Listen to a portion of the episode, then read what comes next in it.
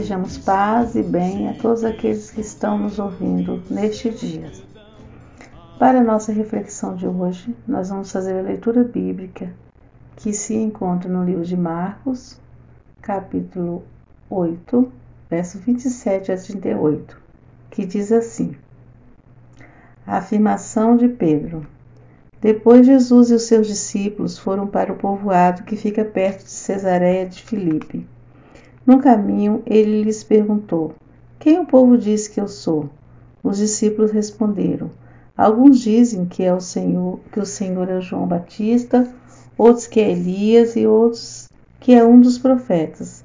E vocês, quem vocês dizem que eu sou? perguntou Jesus.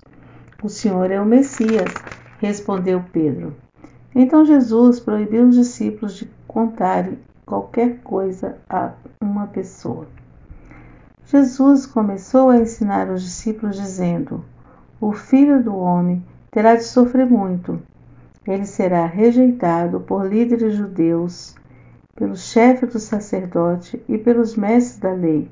Será morto e três dias depois ressuscitará.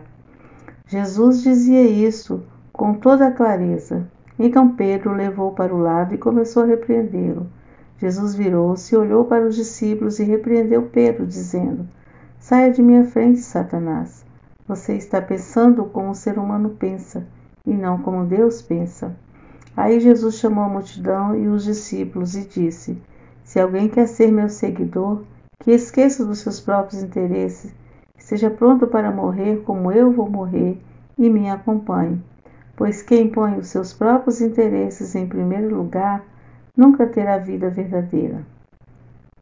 Mas quem esquece a si mesmo por minha causa e por causa do Evangelho terá a vida verdadeira. O que adianta alguém ganhar o mundo inteiro, mas perder a vida verdadeira? Pois não há nada que poderá pagar para ter de volta essa vida.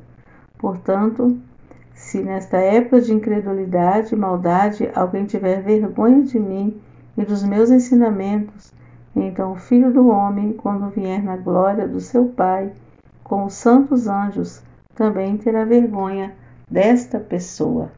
Amém, Senhor. Aleluia,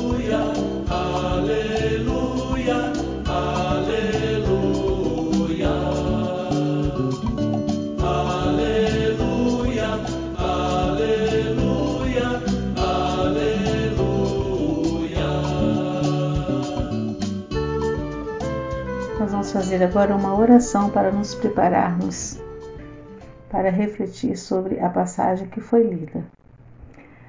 Senhor Deus, eterno Pai de infinita bondade, estamos diante de Ti para pedir que abra os nossos corações, prepare nossa mente para compreender a Tua palavra e para levá-la ao mundo, para semeá-la a todos aqueles que precisam de Ti. Que Tu possas nos usar como vaso de bênção nas Tuas mãos e nos preparar para ser sal da terra e luz do mundo. Fique conosco agora e sempre, nós te pedimos, em nome pelo amor de teu Filho Jesus Cristo. Amém. Nós vamos refletir um pouco sobre a passagem que foi lida. Observamos com muita alegria a afirmação de Pedro. Na ocasião, Jesus estava no povoado, perto da cidade de Cesareia de Filipe. Ele vinha da Galiléia e havia passado por diversas vilas e povoados. Jesus tinha como propósito viajar por todo o seu país, priorizando pequenas cidades e aldeias. Cesareia de Filipe ficava em Samaria, perto do mar Mediterrâneo, ao norte da Galiléia. As viagens de Jesus eram constantes e por toda a região onde ia, o reino de Deus era anunciado. Jesus sabia o perfil dos seus seguidores. Alguns buscavam esperança, liberdade, segurança, cura e reconhecimento social como membro integrante daquela sociedade. Queriam fazer parte de um mundo mais humano e acolhedor, onde as pessoas fossem, fossem capazes de voltar seus olhares para os menos favorecidos e que a estes fosse permitido sonhar. Mas também havia aqueles que o seguiam com o objetivo de pegá-lo em contradição, descredibilizá-lo diante da multidão e inibir o povo com a sua presença. Tudo isso, somado ao fato de que o tempo de Jesus estava se esgotando, contribuiu para a pergunta de Jesus: Será que os discípulos tinham certeza de que Deus se fazia presente na pessoa de Cristo?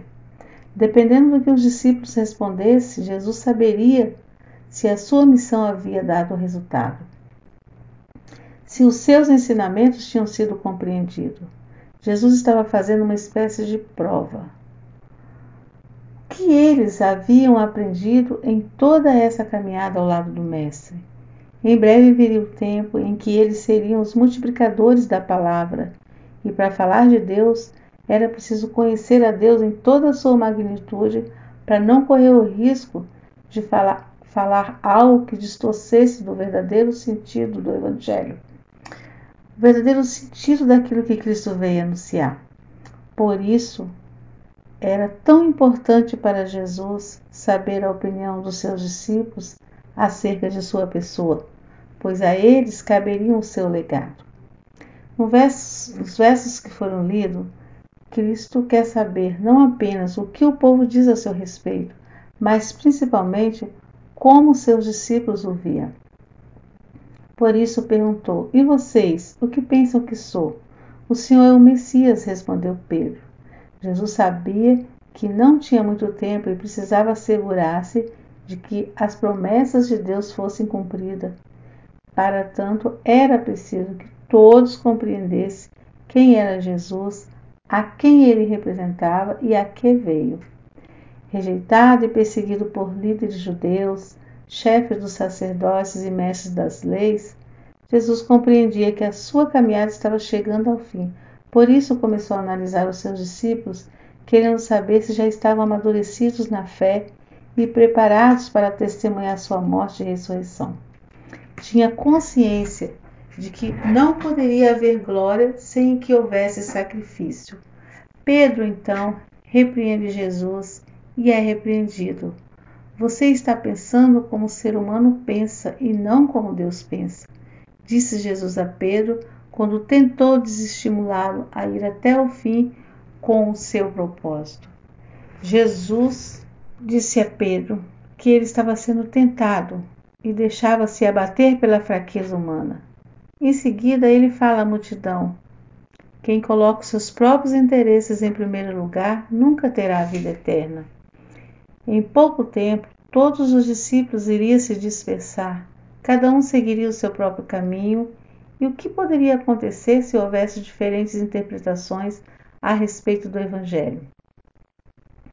Seria um marco de divisores, uma verdadeira torre de Babel, onde as pessoas passariam a não se entender dificultando a unidade cristã. Por isso era importante entender a mensagem anunciada por Cristo. Se observarmos a trajetória de Jesus, sua própria história de vida já traduz a sua pessoa. Nasceu numa manjedoura distante do seu lar, assim como tantas crianças sem teto e sem moradia. Numa situação de total pobreza, dependeu da bondade daqueles que o visitavam. Foi rejeitado por sua origem de condição de filho de carpinteiro e por não atender aos padrões de um rei para a época. Ao contrário do que muitos esperavam, Jesus tinha características de um líder pluralista, capaz de entender, de estender as mãos para prostitutas, malfeitores, pobres e ricos, imigrantes ou nacionalistas, cobradores de impostos, sem teto, doentes ou sãs, com deficiências ou não, Independentemente da crença e a fé de cada um, Jesus veio propagando a unidade dos povos. Mas será que todas essas questões estavam claras aos olhos dos seus discípulos? Será que todos haviam compreendido que no reino oferecido não havia espaço para a guerra, tornando, portanto, a arma desnecessária, e que pessoas deveriam colocar a vida e o reino como bens preciosos acima de qualquer valor material? Todos esses fatores juntos nos levam a pensar como e quando como percebemos dentro da nossa sociedade as ações pautadas a partir da fé cristã. O que Cristo representa na vida de cada um de nós? No passado, vimos profetas como Isaías, Jeremias, Estevão, Paulo. Na atualidade, ouvimos sobre Madre Teresa de Calcutá, Martin Luther King, Nelson Mandela e tantos outros que serviram de inspiração para quem se coloca a favor da vida e se dispõe a lutar por um evangelho que transforma a vida e muda o rumo da história. Todos deveríamos estar dispostos a responder a Cristo. Tu és o Messias, para reafirmar a nossa fé, tal como fez Paulo, representando a comunidade outrora. É preciso ter consciência daquilo que afirmamos, saber se fazemos a vontade de Cristo ou se buscamos atender aos nossos próprios caprichos para sustentar nossa ideologia, que muitas vezes vai na contramão dos ensinamentos cristãos. Por isso, Jesus falou a Pedro: Você tem que pensar como Deus pensa e não como o homem pensa. Não deve se deixar levar pela fraqueza e desistir de lutar, mas acreditar em seus sonhos e sua missão. Jesus fala abertamente à multidão: de que vale ganhar tudo, se referindo aos bens materiais, e não ser senhor de si mesmo. Não seremos liberados da missão por causa das lutas e dificuldades, mas seremos recompensados ao cumprirmos com a missão da qual fomos incumbidos. Jesus não chegou como um guerreiro convocando as nações para a guerra e distribuindo armas, nem como rei dominador tentando restaurar sua monarquia e impor os seus desejos, mas veio como uma luz que se abre e que abre caminhos e traz esperança a todos os que estão cansados e oprimidos, independente de quem sejam. Não é possível falarmos de Cristo e vivermos conforme a nossa própria maneira de ser. Precisamos sim conhecer a trajetória de vida de Jesus para permanecermos firmes nos seus caminhos entender o que nos diz a oração de Jesus quando nos ensinou. Seja feito a tua vontade, assim na terra como no céu. A tua vontade e não a nossa. Por isso, como Igreja de Jesus Cristo, precisamos seguir em frente, afirmando a nossa fé e sendo construtores de um mundo melhor e mais justo. Seguir em frente, mas sempre na certeza de que a vontade de Deus está em primeiro lugar anunciando a mensagem de paz, de amor e de comunhão. Que Deus nos abençoe agora e sempre. Amém. Aleluia,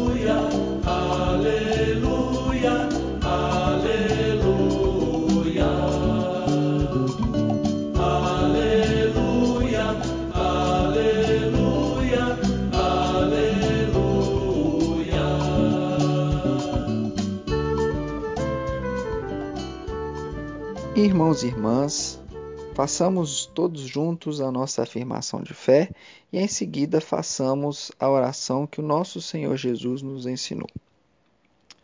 Creio em Deus, Pai Todo-Poderoso, Criador do céu e da terra, e em Jesus Cristo, seu único Filho, nosso Senhor, o qual foi concebido por obra do Espírito Santo. Nasceu da Virgem Maria, padeceu sob o poder de Pôncio Pilatos foi crucificado, morto e sepultado. Desceu ao Hades, ressuscitou ao terceiro dia, subiu ao céu e está sentado à direita de Deus Pai Todo-Poderoso, donde há de vir para julgar os vivos e os mortos. Creio no Espírito Santo, na Santa Igreja de Cristo, na comunhão dos santos, na remissão dos pecados, na ressurreição do corpo e na vida eterna. Amém. Oremos. Pai nosso que estás nos céus, santificado seja o teu nome. Venha o teu reino, seja feita a tua vontade, assim na terra como no céu. O pão nosso de cada dia nos dai hoje. Perdoa as nossas dívidas, assim como nós perdoamos os nossos devedores, e não nos deixes cair em tentação, mas livra-nos do mal pois teu é o reino, o poder e a glória para sempre. Amém. E que a graça do nosso Senhor Jesus Cristo, o amor de Deus, nosso Pai, o consolo e a comunhão do Espírito Santo seja com você, seja com sua família e com toda a Igreja de Cristo espalhada pela face da terra. Amém.